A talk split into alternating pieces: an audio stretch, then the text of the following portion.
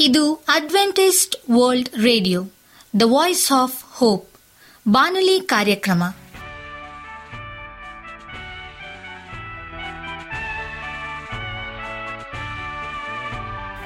ನಮಸ್ಕಾರ ಪ್ರೀತಿಯ ಕೇಳುಗರೆ, ನಾನು ನಿಮ್ಮ ಆಕಾಂಕ್ಷ ಪಾಲ್.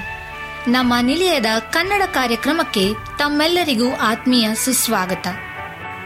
ಮುಂದಿನ ಮೂವತ್ತು ನಿಮಿಷಗಳಲ್ಲಿ ಸುಮಧುರ ಹಾಡುಗಳು, ಆರೋಗ್ಯ ಸಂದೇಶ ಮಕ್ಕಳಿಗೆ ನೀತಿ ಕಥೆಗಳು ಹಾಗೂ ದೇವರ ವಾಕ್ಯವನ್ನು ಕೇಳೋಣ. ಈ ಕಾರ್ಯಕ್ರಮವು ನಿಮಗೆ ಸಂತೋಷ ತರಲೆಂದು ದೇವರಲ್ಲಿ ಪ್ರಾರ್ಥಿಸುತ್ತೇವೆ. ಈ ಕಾರ್ಯಕ್ರಮದ ಪ್ರಾರಂಭದಲ್ಲಿ ಸುಮಧರ ಗೀತೆಯನ್ನು ಆಲಿಸೋಣ.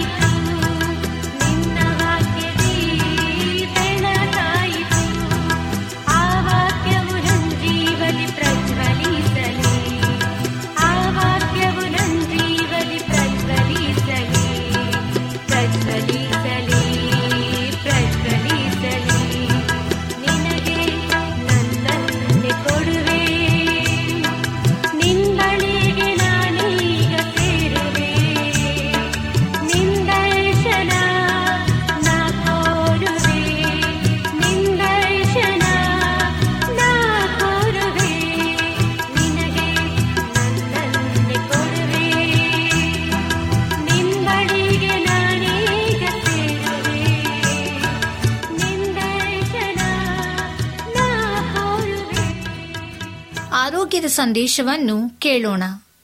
ಪಿತ್ತಜನಕಾಂಗವು ನಮ್ಮ ಶರೀರದ ಅತ್ಯಂತ ದೊಡ್ಡ ಅಂಗ.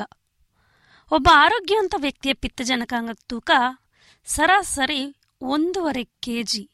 ಈ ಅಂಗವು ನಮ್ಮ ಹೊಟ್ಟೆಯ ಮೇಲಿನ ಭಾಗದ ಬಲಬದಿಯಲ್ಲಿ ಇರುತ್ತದೆ. ಈ ದೊಡ್ಡ ಅಂಗವು ಪಕ್ಕೆಲುಬುಗಳಿಂದ ಆವೃತವಾಗಿರುವುದರಿಂದ ಸಾಮಾನ್ಯವಾಗಿ ನಮಗೆ ಈ ಅಂಗದ ಇರುವಿಕೆಯ ಅನುಭವ ಆಗುವುದೇ ಇಲ್ಲ. ಹೃದಯ ಮತ್ತು ಮೆದುಳುಗಳ ಹಾಗೆ ಇದು ಸಹ ಒಂದು ಜೀವಧಾರಕ ಅಂಗ ಅಂದರೆ ವೈಟಲ್ ಆರ್ಗನ್ ಅಂದರೆ ಈ ಅಂಗವು ಕೆಲಸ ಮಾಡದಿದ್ದರೆ ಅಥವಾ ಇದಕ್ಕೆ ಹಾನಿಯಾದರೆ ವ್ಯಕ್ತಿಯ ಬದುಕಲಾರ. ಹಾಗಾದರೆ ನಮ್ಮ ಶರೀರದಲ್ಲಿ ಈ ಅಂಗ ಏನು ಕೆಲಸ ಮಾಡುತ್ತದೆ? ಇದು ಅನೇಕ ರೀತಿಯ ಕಾರ್ಯಗಳನ್ನು ನಿರ್ವಹಿಸುತ್ತದೆ. ಅಂದರೆ ಸುಮಾರು ಐನೂರಕ್ಕಿಂತಲೂ ಹೆಚ್ಚು ಚಟುವಟಿಕೆಗಳನ್ನು ಪಿತ್ತಜನಕಾಂಗವು ನಿರ್ವಹಿಸುತ್ತದೆ.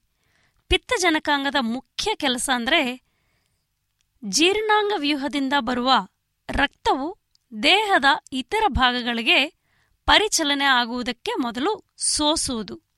ಇಷ್ಟು ಮಾತ್ರವಲ್ಲದೆ ಪಿತ್ತಜನಕಾಂಗವು ದೇಹವನ್ನು ರಾಸಾಯನಿಕ ನಂಜುರಹಿತಗೊಳಿಸುತ್ತದೆ ಮತ್ತು ಔಷಧಿಗಳನ್ನು ಜೀರ್ಣಿಸುತ್ತದೆ. ಇವೆಲ್ಲದರ ಜೊತೆಗೆ ಪಿತ್ತಜನಕಾಂಗವು ಪಿತ್ತರಸವನ್ನು ಸ್ರವಿಸುತ್ತದೆ ಮತ್ತು ಆ ಪಿತ್ತರಸವು ಕರುಳನ್ನು ಹಾದು ಹೋಗುತ್ತದೆ. ರಕ್ತ ಹೆಪ್ಪುಗಟ್ಟುವಿಕೆ ಮತ್ತು ಇತರ ಚಟುವಟಿಕೆಗಳಿಗೆ ಅವಶ್ಯಕ ಇರುವ ಪ್ರೋಟೀನ್ ಅನ್ನು ಪಿತ್ತಜನಕಾಂಗವು ತಯಾರಿಸುತ್ತದೆ. ಪಿತ್ತಜನಕಾಂಗದ ಒಂದು ಬಹುಮುಖ್ಯ ವೈಶಿಷ್ಟ್ಯ ಅಂದರೆ ಅದರ ಪುನರುತ್ಪನ್ನ ಸಾಮರ್ಥ್ಯ, ಅಂದರೆ ರೀಜೆನರೇಟಿವ್ ಕೆಪಾಸಿಟಿ ಶರೀರದ ಹೆಚ್ಚಿನ ಇತರ ಅಂಗಗಳಲ್ಲಿ ಈ ಪುನರುತ್ಪನ್ನ ಸಾಮರ್ಥ್ಯವು ಕಾಣಿಸಿಗುವುದಿಲ್ಲ ಉದಾಹರಣಕ್ಕೆ ನೀವು ನಿಮ್ಮ ಬೆರಳನ್ನು ಕೊಯ್ದುಕೊಂಡ್ರೆ ಅದು ಮತ್ತೆ ಬೆಳೆಯುವುದಿಲ್ಲ ತಾನೆ? ಆದರೆ ಪಿತ್ತಜನಕಾಂಗದ ಒಂದು ವಿಶಿಷ್ಟ ಸಾಮರ್ಥ್ಯ ಅಥವಾ ಲಕ್ಷಣ ಏನೆಂದರೆ ಸುಮಾರು ಎಪ್ಪತ್ತೈದು ಶತಮಾನನಷ್ಟು ಪಿತ್ತಜನಕಾಂಗವನ್ನು ಕೊಯ್ದು ತೆಗೆದರೂ ಸಹ ಅದು ಮತ್ತೆ ತನ್ನ ಪೂರ್ವ ಆಕಾರದಷ್ಟೇ ಪ್ರಮಾಣದಲ್ಲಿ ಬೆಳೆಯುತ್ತದೆ. ಇದರಿಂದಾಗಿ ರೋಗಿಯ ಪಿತ್ತಜನಕಾಂಗದಲ್ಲಿ ದೊಡ್ಡ ಗಡ್ಡೆಯ ಆಗಿದ್ರೂ ಸಹ ಆತನ ಒಟ್ಟಾರೆ ಆರೋಗ್ಯಕ್ಕೆ ಧಕ್ಕೆ ಬಾರದ ರೀತಿಯಲ್ಲಿ ಅದನ್ನು ಶಸ್ತ್ರಚಿಕಿತ್ಸೆಯ ಮೂಲಕ ಕತ್ತರಿಸಿ ತೆಗೆಯಲು ವೈದ್ಯರಿಗೆ ಸಾಧ್ಯವಾಗುತ್ತದೆ. ಪಿತ್ತಜನಕಾಂಗದ ಕಾಯಿಲೆಯ ಅತ್ಯಂತ ಆರಂಭದ ಹಂತದಲ್ಲಿ ಯಾಕೆ ಹೆಚ್ಚಿನ ರೋಗಿಗಳಲ್ಲಿ ಕಾಯಿಲೆಯ ಲಕ್ಷಣಗಳು ಕಾಣಿಸಿಕೊಳ್ಳುವುದಿಲ್ಲ ಎನ್ನುವುದಕ್ಕೆ ಪಿತ್ತಜನಕಾಂಗದ ಪುನರುತ್ಪನ್ನ ಸಾಮರ್ಥ್ಯವೇ ಕಾರಣ. ಉದಾಹರಣೆಗೆ, ಒಬ್ಬ ವ್ಯಕ್ತಿಯಲ್ಲಿ ಸಾಧಾರಣ ಪ್ರಮಾಣದ ಮದ್ಯಪಾನದಿಂದ ಆತನ ಪಿತ್ತಜನಕಾಂಗಕ್ಕೆ ಹಾನಿ ಆಗಿರಬಹುದು. ಆದರೆ ಆಗಿರುವ ಹಾನಿಯ ಪ್ರಭಾವ ತಗ್ಗಿದ ಮೇಲೆ ಪಿತ್ತಜನಕಾಂಗವು ತನ್ನ ಸಹಜ ಚಟುವಟಿಕೆಯನ್ನು ಮತ್ತೆ ಆರಂಭಿಸುತ್ತದೆ. ಒಂದು ವೇಳೆ ಪಿತ್ತಜನಕಾಂಗಕ್ಕೆ ಆಗಿರುವ ಹಾನಿಯ ಪ್ರಮಾಣವು ವಿಶೇಷವಾಗಿದ್ದರೆ, ಅಂದರೆ ಆಲ್ಕೋಹಾಲ್ ಬಳಕೆಯನ್ನು ತೀವ್ರವಾಗಿ ಮುಂದುವರಿಸುತ್ತಾ ಹೋದರೆ ಈಗ ನಮ್ಮ ಬಾನಲಿ ಬೋಧಕರಾದಂಥ ಸುರೇಂದ್ರ ರವರಿಂದ ದೇವರ ವಾಕ್ಯವನ್ನು ಕೇಳೋಣ.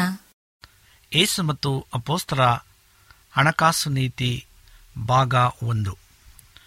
ನಮಸ್ಕಾರ ಆತ್ಮೀಯ ಕೇಳುಗರೆ, ಇದು ಅಡ್ವೆಂಟೇಜ್ ವರ್ಲ್ಡ್ ರೇಡಿಯೋ ಅರ್ಪಿಸುವ ಅನುದಿನದ ಮನ್ನ ಬಾನುಲಿ ಕಾರ್ಯಕ್ರಮಕ್ಕೆ ತಮ್ಮೆಲ್ಲರಿಗೂ ನಿಮ್ಮ ಬಾನುಲಿ ಬೋಧಕನಾದ ಸುರೇಂದ್ರನು ಮಾಡುವ ನಮಸ್ಕಾರಗಳು. ಈ ಬಾನುಲಿ ಕಾರ್ಯಕ್ರಮವು ತಮ್ಮೆಲ್ಲರಿಗೂ ಸಂತಸ ತಂದಿದೆ ಎಂಬುದಾಗಿ ನಾವು ನಂಬುತ್ತೇವೆ ಮತ್ತು ನಿಮಗಾಗಿ ನಿತ್ಯವೂ ಪ್ರಾರ್ಥಿಸುತ್ತೇವೆ. ನಿಮ್ಮ ಅನಿಸಿಕೆ ಹಾಗೂ ಸಲಹೆ, ಪ್ರಾರ್ಥನಾ ವಿಜ್ಞಾಪನೆಗಳು ಇರುವುದಾದರೆ ನೀವು ನಮಗೆ ಪತ್ರಗಳ ಮೂಲಕವಾಗಿ ಅಥವಾ ದೂರವಾಣಿ ಮೂಲಕವಾಗಿ ಸಂಧಿಸಬಹುದು. ನಮ್ಮ ದೂರವಾಣಿ ಸಂಖ್ಯೆಯು ಒಂಬತ್ತು ಸೊನ್ನೆ ಆರು ಸೊನ್ನೆ ಆರು ಎಂಟು ನಾಲ್ಕು ಏಳು ಏಳು ಮೂರು. ನಮ್ಮ email address Surendra John four five six at Gmail dot com. ಈ ರೇಡಿಯೋ ಕಾರ್ಯಕ್ರಮವನ್ನು ನಿಮ್ಮ ಮೊಬೈಲ್ನಲ್ಲಿ ಸಹ ಕೇಳಬಹುದು. ನಿಮ್ಮಲ್ಲಿ ಐಫೋನ್ ಮತ್ತು ಆಂಡ್ರಾಯ್ಡ್ ಮೊಬೈಲ್ ಇರುವುದಾದರೆ ಪ್ಲೇಸ್ಟೋರ್ಗೆ ಹೋಗಿ ವಾಯ್ಸ್ ಆಫ್ ಓಪ್ ಎಂಬ ಆ್ಯಪನ್ನು ಡೌನ್ಲೋಡ್ ಮಾಡಿಕೊಂಡು ನಮ್ಮ ಈ ಕನ್ನಡ ಕಾರ್ಯಕ್ರಮವನ್ನು ಕೇಳಬಹುದು. ಆತ್ಮೀಯ ಕೇಳಿಗರೆ, ಈ ಕಾರ್ಯಕ್ರಮದ ಮೂಲಕ ನೀವು ದೇವರ ಆಶೀರ್ವಾದ ಮತ್ತು ಅದ್ಭುತಗಳನ್ನು ಹೊಂದಿರುವುದಾದರೆ, ನಿಮ್ಮ ಸಾಕ್ಷಿಯ ಜೀವಿತವನ್ನು ನಮ್ಮ ಕೂಡ ಹಂಚಿಕೊಳ್ಳುವಾಗೆ ತಮ್ಮಲ್ಲಿ ಕೇಳಿಕೊಳ್ಳುತ್ತೇವೆ. ಈ ದಿನ ಸತ್ಯವೇದ ಭಾಗದಿಂದ ಆರಿಸಿಕೊಂಡಂತಹ ಶಿರೋನಾಮೆಯು ಏಸು ಮತ್ತು ಅಪೋಸ್ತಲರ ಹಣಕಾಸಿನ ನೀತಿ ಎಂಬ ಭಾಗ ಕುರಿತು ನಾವು ಧ್ಯಾನ ಮಾಡಿಕೊಳ್ಳೋಣ.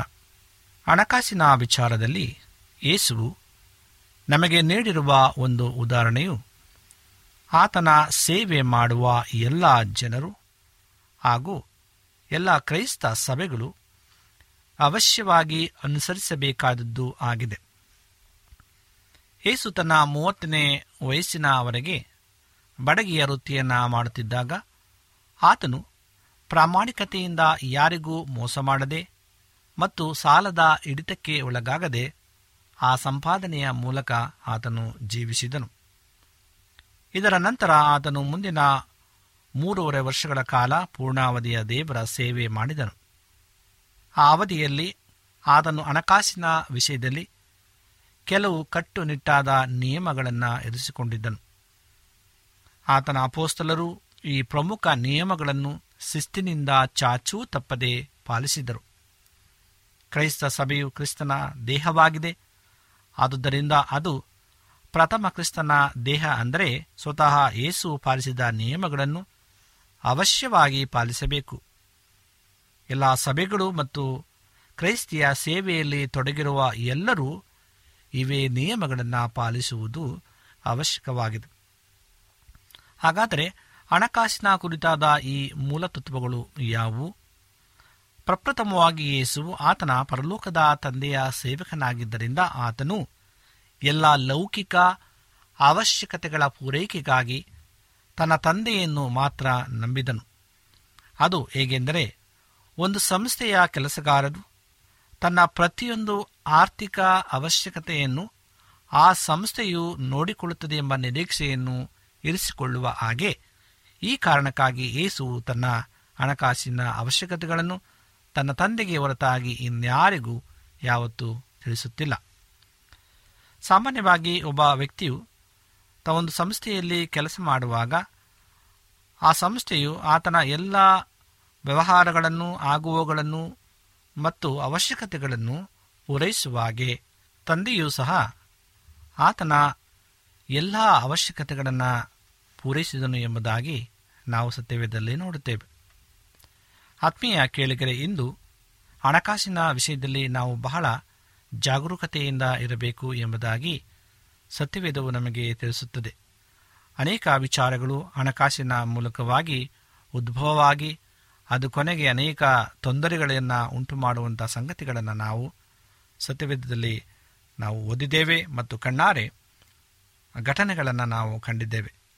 ಹಾಗೆ ಹಣಕಾಸಿನ ವಿಚಾರದಲ್ಲಿ ನಾವು ಬಹಳ ಎಚ್ಚರಿಕೆಯಿಂದ ಇರಬೇಕು ಎಂಬುದಾಗಿ ಸತ್ಯವೇದವು ನಮಗೆ ಎಚ್ಚರಿಸುತ್ತದೆ ಅದೇ ರೀತಿಯಾಗಿ ಯೇಸು ಕ್ರಿಸ್ತನು ಸಹ ಈ ಹಣಕಾಸಿನ ವಿಷಯದಲ್ಲಿ ಆತನು ಬಹಳ ನಂಬಿಕೆಸನ್ನಾಗಿಯೂ ಮತ್ತು ಯಾವುದೇ ರೀತಿಯಾದಂಥ ಕೊಡುಗೆಗಳನ್ನು ಸೇವೆ ಮಾಡುತ್ತಿದ್ದೇವೆ, ನಮಗಾಗಿ ನೀವು ಸಹಾಯ ಮಾಡಿ ಎಂಬುದಾಗಿ ಎಂದಿಗೂ ಸಹ ಆತನು ಕೇಳಲಿಲ್ಲ. ಇಂದು ಅನೇಕ ಸಂಸ್ಥೆಗಳು, ಅನೇಕ ಸಭೆಗಳು ನಾವು ಆ ಸೇವೆಯನ್ನು ಮಾಡುತ್ತಿದ್ದೇವೆ, ಈ ರೀತಿಯಾದಂಥ ಸೇವೆಯನ್ನು ಮಾಡ್ತಾ ಇದ್ದೇವೆ, ನಮಗೆ ಹಣವನ್ನು ಕಳಿಸಿ ಪೋಸ್ಟ್ ಮೂಲಕವಾಗಿ ಎಂಬುದಾಗಿ ಅನೇಕರು ಈ ರೀತಿಯಾದಂಥ ಒಂದು ಹಣವನ್ನು ಜನರಿಂದ ಸುಲಿಗೆಯನ್ನು ಮಾಡುತ್ತಿದ್ದಾರೆ. ಇದು ಸತ್ಯವೇದದ ವಿರುದ್ಧವಾಗಿದೆ. ಯೇಸು ಕ್ರಿಸ್ತನು ಯಾವ ರೀತಿಯಾಗಿ ಸಹ ನಾನು ಸೇವೆಯನ್ನು ಮಾಡ್ತಾ ಇದ್ದೀನಿ ಎಂಬುದಾಗಿ ಹಣವನ್ನು ಆತನು ಕೇಳಲಿಲ್ಲ. ಅನೇಕರು ಉದಾರವಾಗಿ ಕೊಡ್ತಾ ಇದ್ದರು ಸೇವೆಗಾಗಿ. ಆ ಹಣವನ್ನು ಒಳ್ಳೆಯ ರೀತಿಯಲ್ಲಿ ಆತನು ಉಪಯೋಗಿಸಿದನು. ಮುಂದಿನ ಆ ವಿಷಯವನ್ನು ನಾವು ಕುರಿತು ಧ್ಯಾನ ಮಾಡುವಂತರಾಗಿದ್ದೇವೆ. ಪ್ರಿಯ ಸ್ನೇಹಿತರೆ, ಈ ಕಾರಣಕ್ಕಾಗಿ ಏಸು ತನ್ನ ಹಣಕಾಸಿನ ಅವಶ್ಯಕತೆಗಳನ್ನು ತನ್ನ ತಂದೆಗೆ ಹೊರತಾಗಿ ಇನ್ಯಾರಿಗೂ ಯಾವತ್ತೂ ತಿಳಿಸಲಿಲ್ಲ. ಆತನು ತನ್ನ ಸೇವೆಯ ಬಗ್ಗೆ ಎಲ್ಲೂ ಪ್ರಚಾರ ಮಾಡಲಿಲ್ಲ ಮತ್ತು ಯಾರಿಗೂ ತನ್ನ ಕೆಲಸದ ಬಗ್ಗೆ ವರದಿಗಳನ್ನು ಕಳುಹಿಸಿ ಅವರ ಸಹಾಯವನ್ನು ಯೋಚಿಸಲಿಲ್ಲ. ಏಸುವಿಗೆ ಕೆಲವು ಜನರು ಸ್ವೇಚ್ಛಾಪೂರ್ವಕವಾಗಿ ಕಾಣಿಕೆಗಳನ್ನು ನೀಡುವಂತೆ ಸ್ವತಃ ದೇವರು ಅವರನ್ನು ಪ್ರೇರೇಪಿಸಿದರು. ಮತ್ತು ಆತನು ಇಂತಹ ಕಾಣಿಕೆಗಳನ್ನು ಸ್ವೀಕರಿಸಿದನು.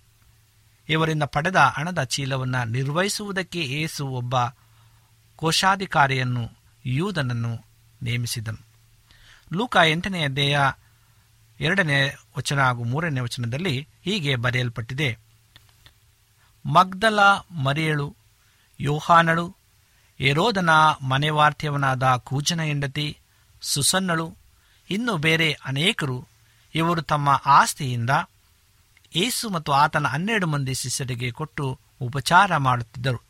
ಮತ್ತು ಏಸು ಅವರ ಕೊಡುಗೆಗಳನ್ನು ಸ್ವೀಕರಿಸಿದನು ಎಂಬುದಾಗಿ ಲೂಕನ ಬರೆಸುವಾರ್ತೆ ಎಂಟನೇ ಅಧ್ಯಾಯ ಎರಡು ಮತ್ತು ಮೂರನೇ ವಚನದಲ್ಲಿ ತಿಳಿಸಲ್ಪಟ್ಟಿದೆ. ಎರಡನೇದಾಗಿ, ಏಸುವು ಪಡಕೊಂಡ ಹಣವನ್ನು ಬಹಳ ಕಾಳಜಿಯಿಂದ ಉಪಯೋಗಿಸುತ್ತಿದ್ದನು.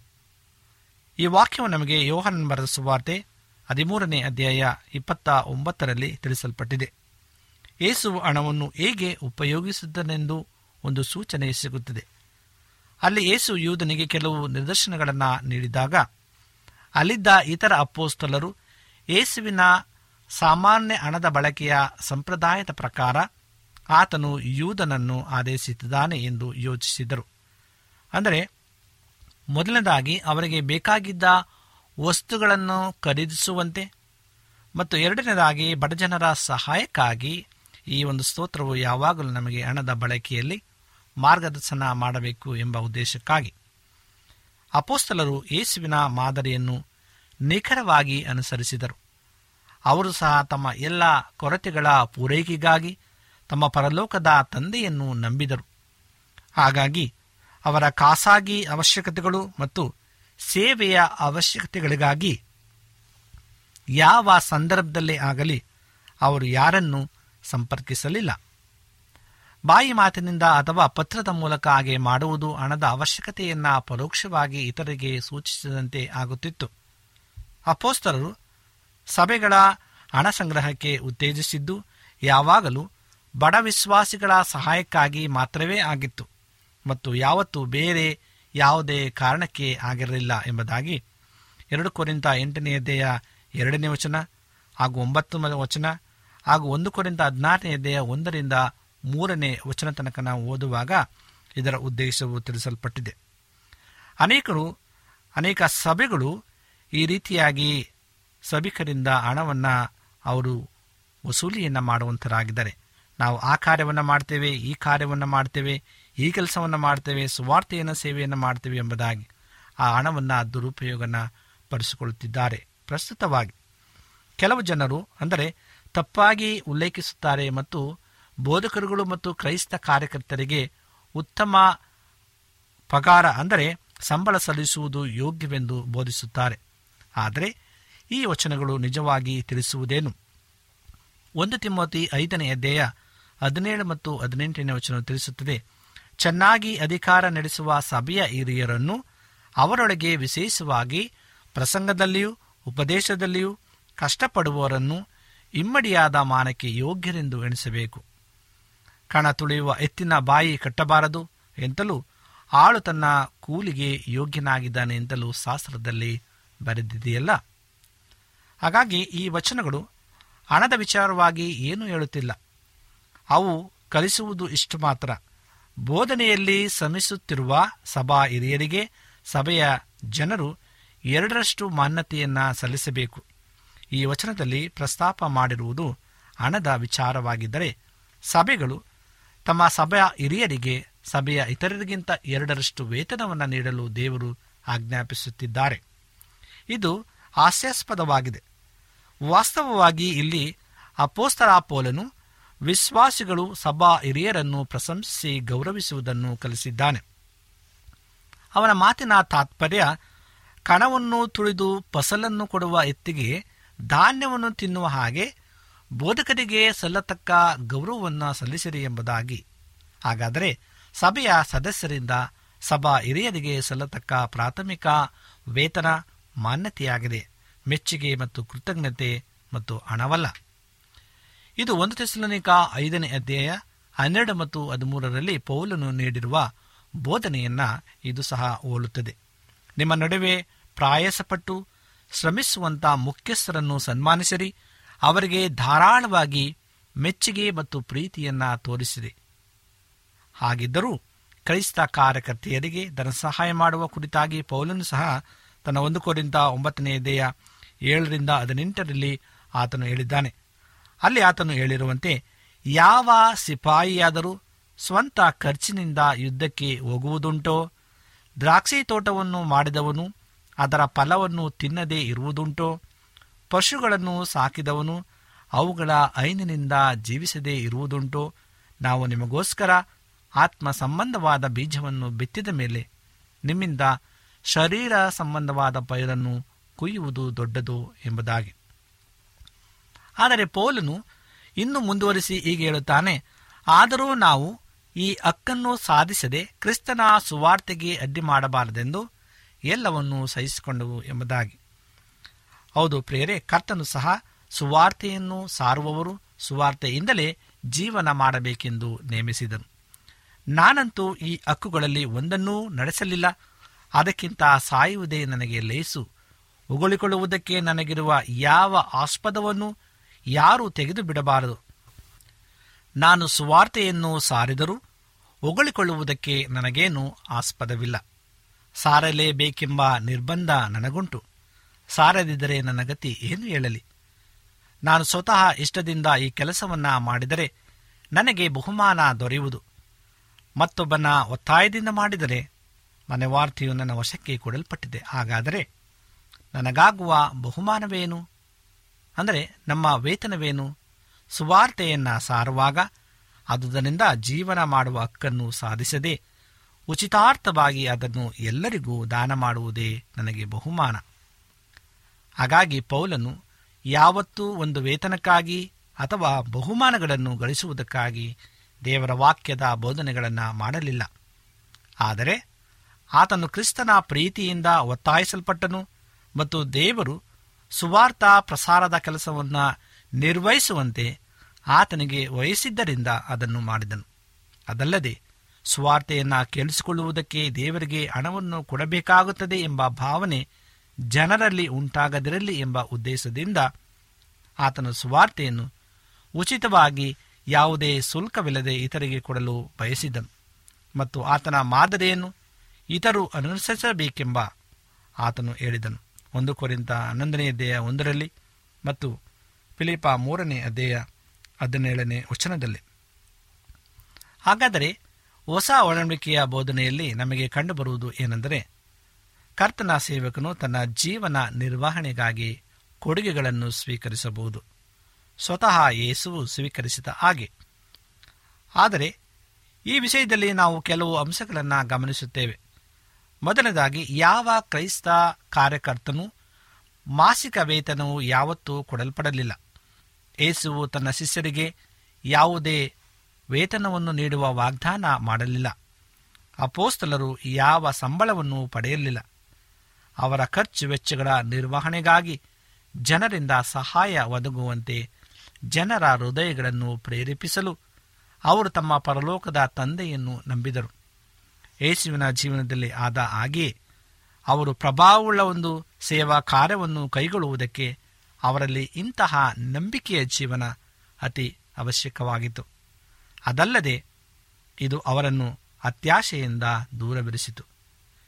ಎರಡನೇದಾಗಿ, ಜನರಿಂದ ಧನಸಹಾಯ ಪಡೆಯುವ ಈ ವ್ಯವಸ್ಥೆಯು ದುರುಪಯೋಗವನ್ನು ಅಪೋಸ್ತಲ ಪೋಲನ್ನು ಗಮನಿಸಿದಾಗ ಆತನು ಯಾರಿಂದಲೂ ಹಣವನ್ನು ಪಡೆಯದಿರಲು ನಿಶ್ಚಯಿಸಿ, ತನ್ನ ಸ್ವಂತ ದುಡಿಮೆಯಿಂದ ತನ್ನ ವೆಚ್ಚವನ್ನು ನಿರ್ವಹಿಸಿ, ತಾನು ಸಾರುತ್ತಿದ್ದ ಸುವಾರ್ತೆಗೆ ಕೆಟ್ಟ ಹೆಸರು ಬರಬಾರದೆಂದು ಕಾಪಾಡಿಕೊಂಡನು ಎಂಬುದಾಗಿ ಎರಡು ಕುರಿತ ಹನ್ನೊಂದನೇ ಅಧ್ಯಾಯ ಏಳನೇ ವಚನದಿಂದ ಹದಿಮೂರನೇ ವಚನ ತನಕ ಇದು ತಿಳಿಸಲ್ಪಟ್ಟಿದೆ.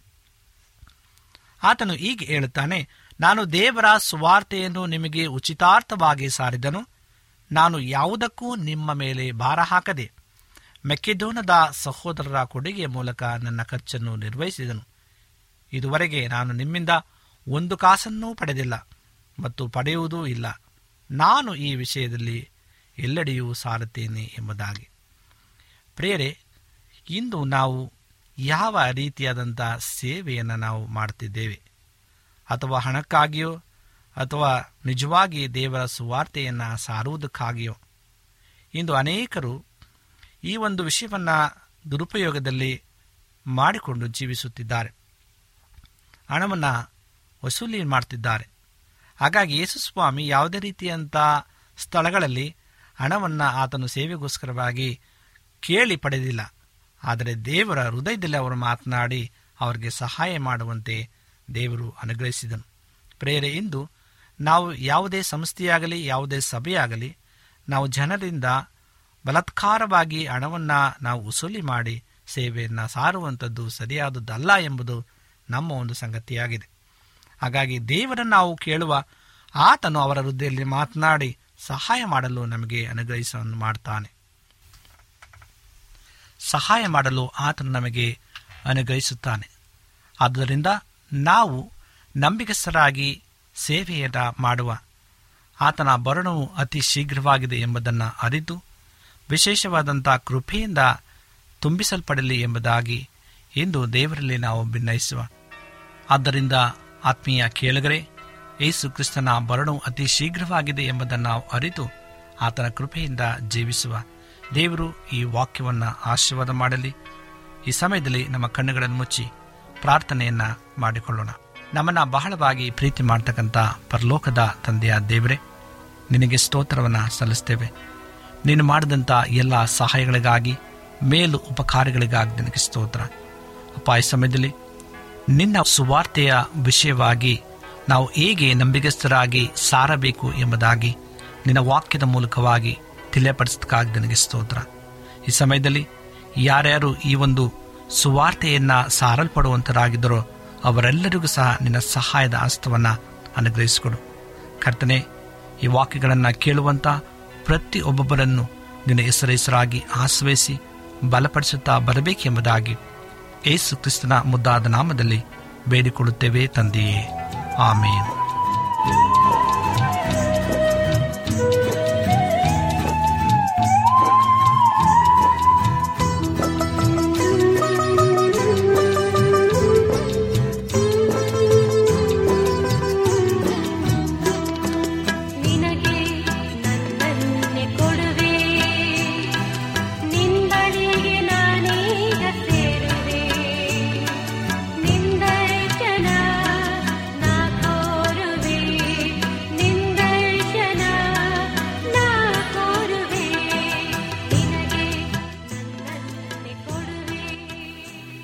ನಿಮಗೆ ಸತ್ಯವೇದದ ಬಗ್ಗೆ ಹೆಚ್ಚಿನ ಮಾಹಿತಿ ಬೇಕಾದರೆ ನಮ್ಮ ವಿಳಾಸಕ್ಕೆ ಪತ್ರ ಬರೆಯಿರಿ ಅಥವಾ ದೂರವಾಣಿ ಕರೆ ಮಾಡಿರಿ.